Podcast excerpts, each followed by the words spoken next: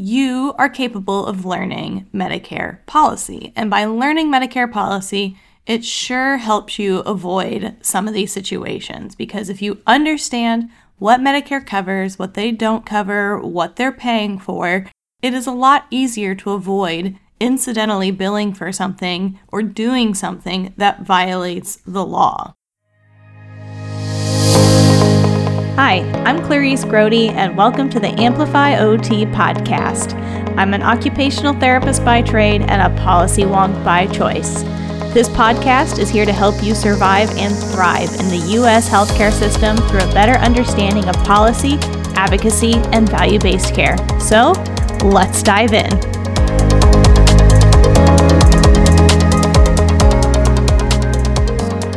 Hello, everyone, and welcome back to the Amplify OT podcast. It's Clarice, and I'm here to talk to you about compliance. Now, I know compliance is not a word that sparks a lot of excitement in most of you, but it's something that's really important, and it's not just the responsibility of the business owner or the compliance office, but it's also up to us as individual clinicians. Now, compliance basically means that you are just following the action or complying with the policy that's required. So you are following the rules.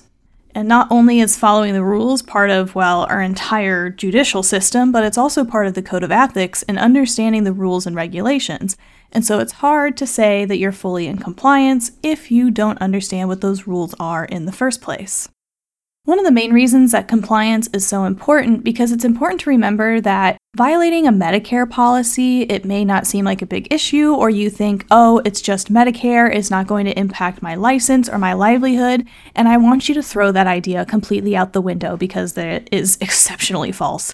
Violating a Medicare policy is not only a possible issue against your license, but it's also a violation of a federal law. Medicare law is federal law. So, violation of these policies can cause you jail time, massive fees, as well as a potential loss of your license. And even if you don't lose your whole license, you could potentially lose your Medicare license, which is your ability to bill Medicare, and good luck getting a job in adult rehabilitation if you don't have the ability to bill Medicare. So, yes, sometimes it is the larger companies that are held responsible versus the individual therapists, but that doesn't mean that individual therapists are completely immune to being charged with a criminal lawsuit by the Office of Inspector General, because it has happened multiple times. And I want to be clear that I'm not trying to scare anyone or make you panic, but it's because I want to communicate that we need to get rid of this idea that the policy isn't important or that you can just treat a patient and not worry about the money piece, because how Medicare pays for things is actually built into Medicare law. So if you aren't following the reimbursement structures appropriately, then you are potentially violating Medicare law and policy. So, with that heartwarming pep talk, let's get back in today's topic. Now, I just did a series of videos on Instagram all about skilled nursing facilities and issues that they faced with compliance and reports and charges that were brought against them by the Office of Inspector General or the OIG. And it's clear that this information really resonated with a lot of people because, especially with the old RUG system, it was pretty clear when we as therapists were asked to do things that we didn't feel comfortable with in order to optimize reimbursement. It was a common practice, but that doesn't mean that it was legal. Basically, what was happening under the old RUG system, if you provided more therapy, skilled nursing facilities made more money. So they would ask therapists to provide lots and lots of therapy, regardless of what the patient may have needed, in order to receive a higher reimbursement rate underneath the RUG levels. And even though this kind of abuse was definitely rampant under the RUG system, it's still happening. I mean, even the other day, I saw an OIG report talking about a skilled nursing facility getting in trouble for changing Section GG scores in order to make a patient look less functional in order to receive more money because CMS pays more money for patients who are less functional than the more functional ones because of how PDPM is structured. But if you want to watch those videos about the SNFs, then go follow me on Instagram at amplify underscore OT, and all three videos are there. But again, I also want to say this definitely isn't just skilled nursing facilities. It happens in home health, it happens in outpatient, It doesn't happen as often in the hospital, at least not affecting OT, because we don't necessarily always directly influence reimbursement in the hospital, but it happens in all settings as well as independent clinics. So SNFs definitely have a bad track record, but it isn't just skilled nursing facilities. So, why did these facilities get in trouble? Well, it's because either someone reported them or Medicare became aware of the issue, and these reports were turned into the Office of Inspector General.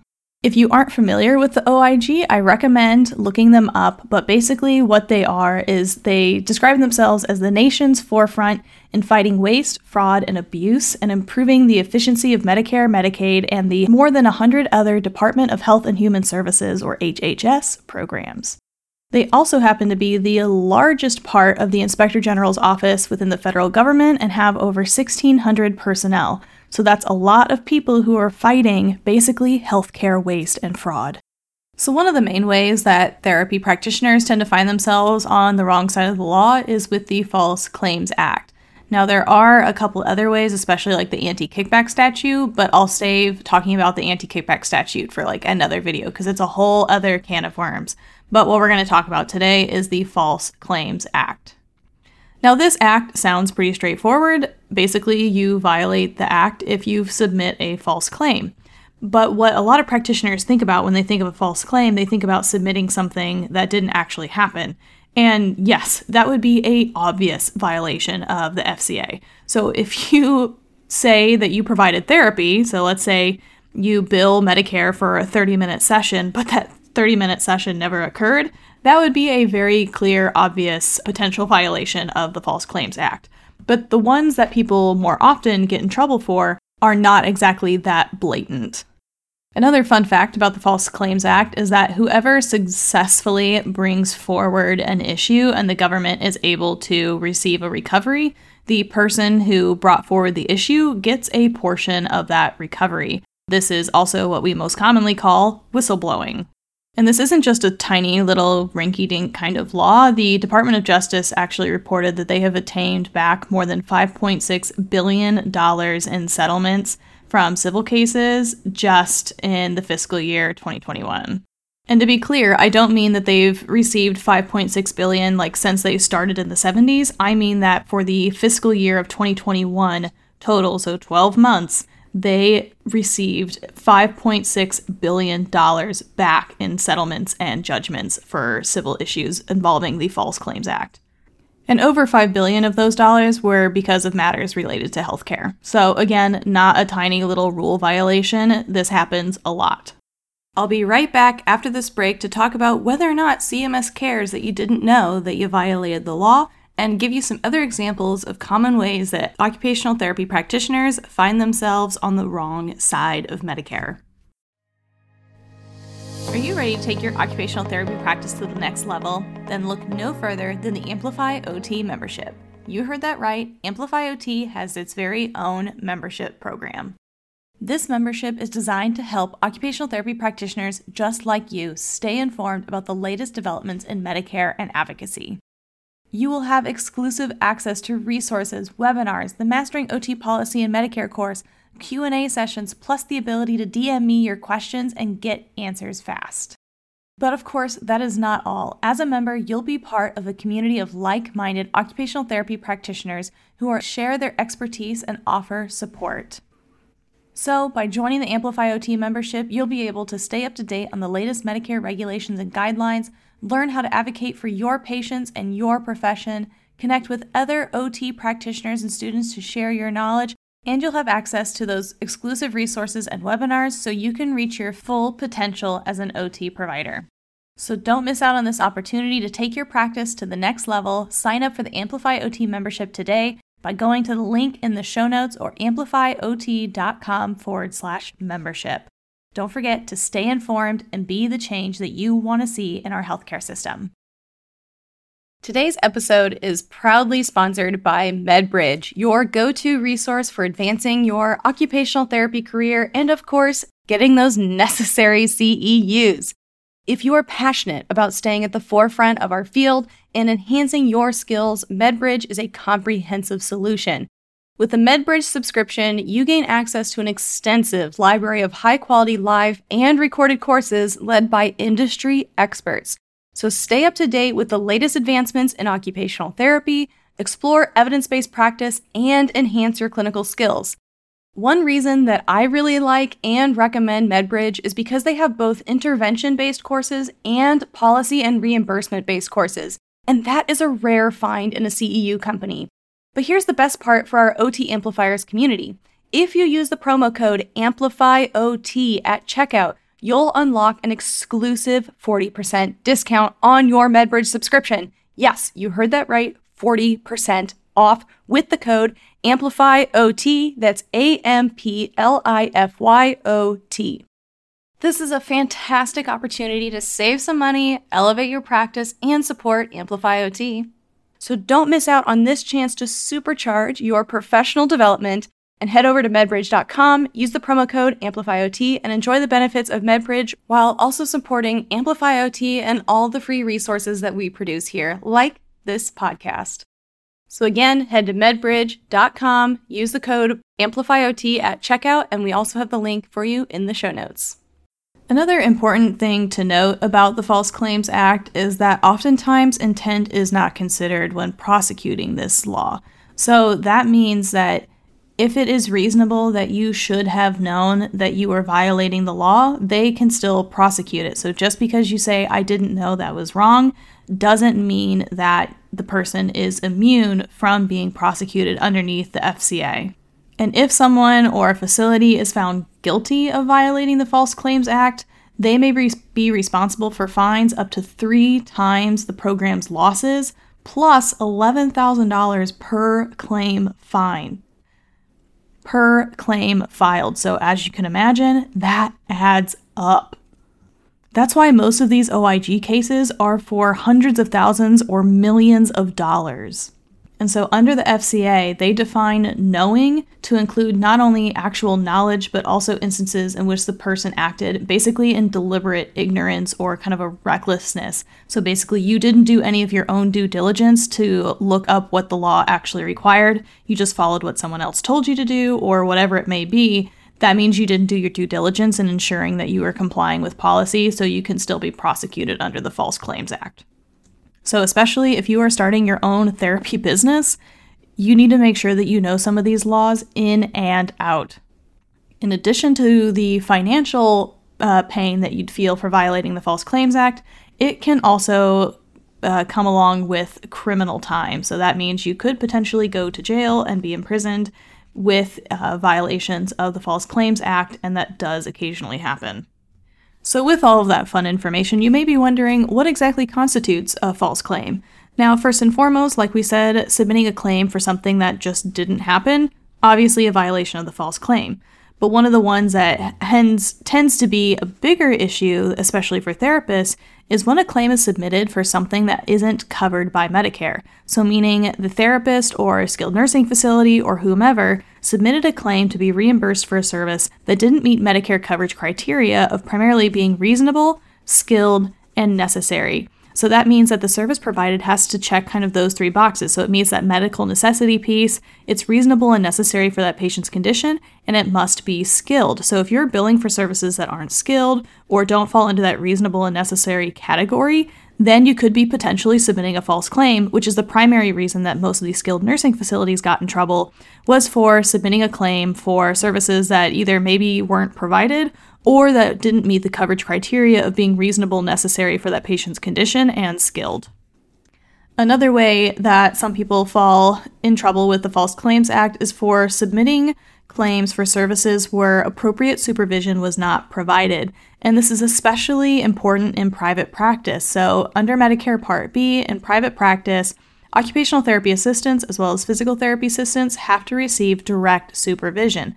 That means that someone, the supervising OT or OT, that means that the supervising OT or PT has to be on site and available for direct supervision. It doesn't mean they necessarily have to be in the room, but they have to be directly available on site. So you can't be providing virtual supervision like you might be under Part A, where you can provide general supervision. So private practice has completely separate supervision requirements.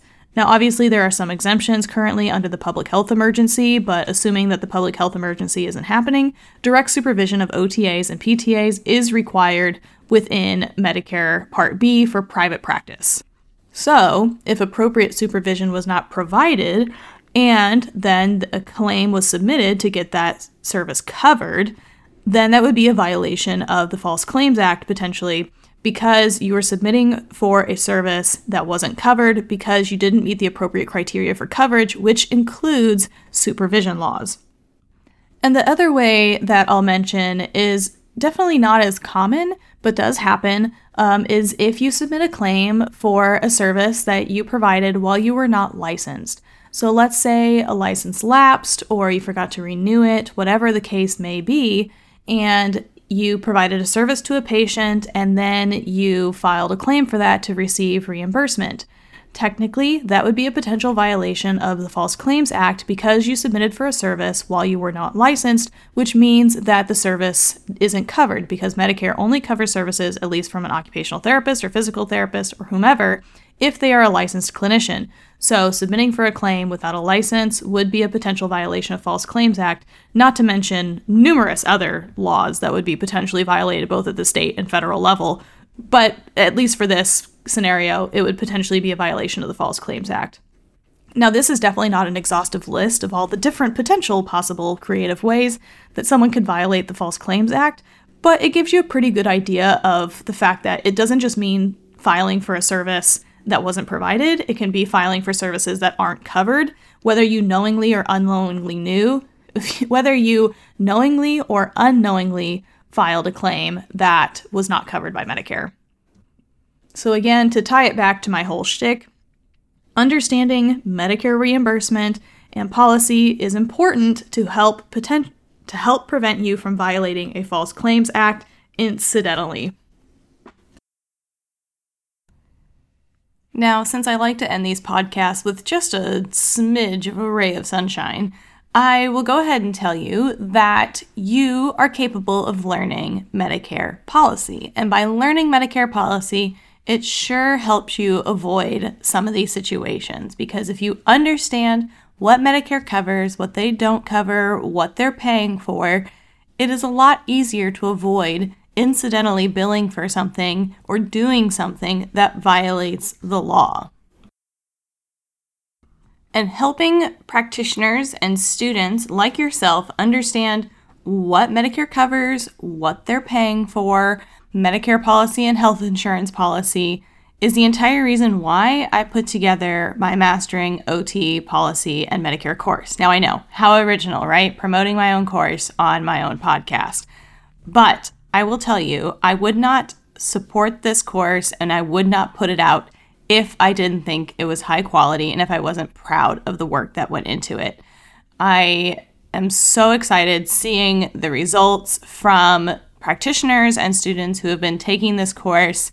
I've had students contact me and tell me that they finally are starting to feel prepared for their fieldwork and for their first job um, practitioners who say that even just after watching a few videos, they're already feeling smarter. Um, and I love that because personally, as a new grad, I definitely got told to do things that at the time I didn't realize was illegal. And that was a violation of Medicare policy because I just didn't know right? And at that time, you just kind of want to do what your boss says, and you don't really want to think that your boss is going to tell you to do something that's not allowed. But had I known then what I know now, I definitely would have been able to reduce my risk. Um, and I definitely would have been able to better advocate for myself and for my job. So head to the link in the show notes or to my website and for, look for Mastering OT Policy and Medicare. It is a five hour on demand course. It is not your typical CEU course where you're getting all this information that you may or may not need to know, and it's someone just reading from slides to a room that you're not in. It is me talking directly to you through easy to understand on demand videos. I cut out all the extra stuff and gave you just what you need to know in videos that generally are no more than about 15 minutes. So head to the link down below in the show notes for Mastering OT Policy and Medicare if you want to learn how Medicare actually pays for your services and avoid being in one of these situations. All right, that's it for me today. I will see you next time, and thank you again so much for listening to the Amplify OT podcast. If you made it this far, I want to just take a moment to say thank you so much for listening to the Amplify OT podcast, and I hope you're feeling a little more inspired and prepared to amplify your value and the value of occupational therapy. If you found yourself at any point thinking, gosh, I guess policy isn't that dull and boring, then you're definitely going to love how we talk about policy and advocacy in the Amplify OT membership. There's a link in the show notes where you can sign up today so you can take an immediate next step towards emerging as a confident clinician. And of course, don't forget to follow the Amplify OT podcast so that way you never miss an episode. And you know, while you're there, why don't you go ahead and leave us a five star review because that's the best way to help others find the podcast too. And of course, thank you so much to Jessica Riccio for editing this podcast and for all of you for giving me a reason to record it. You're now officially part of the OT Amplifier community, and you are now prepared to go out there and advocate for OT. Because remember, if we don't advocate for occupational therapy, then who will?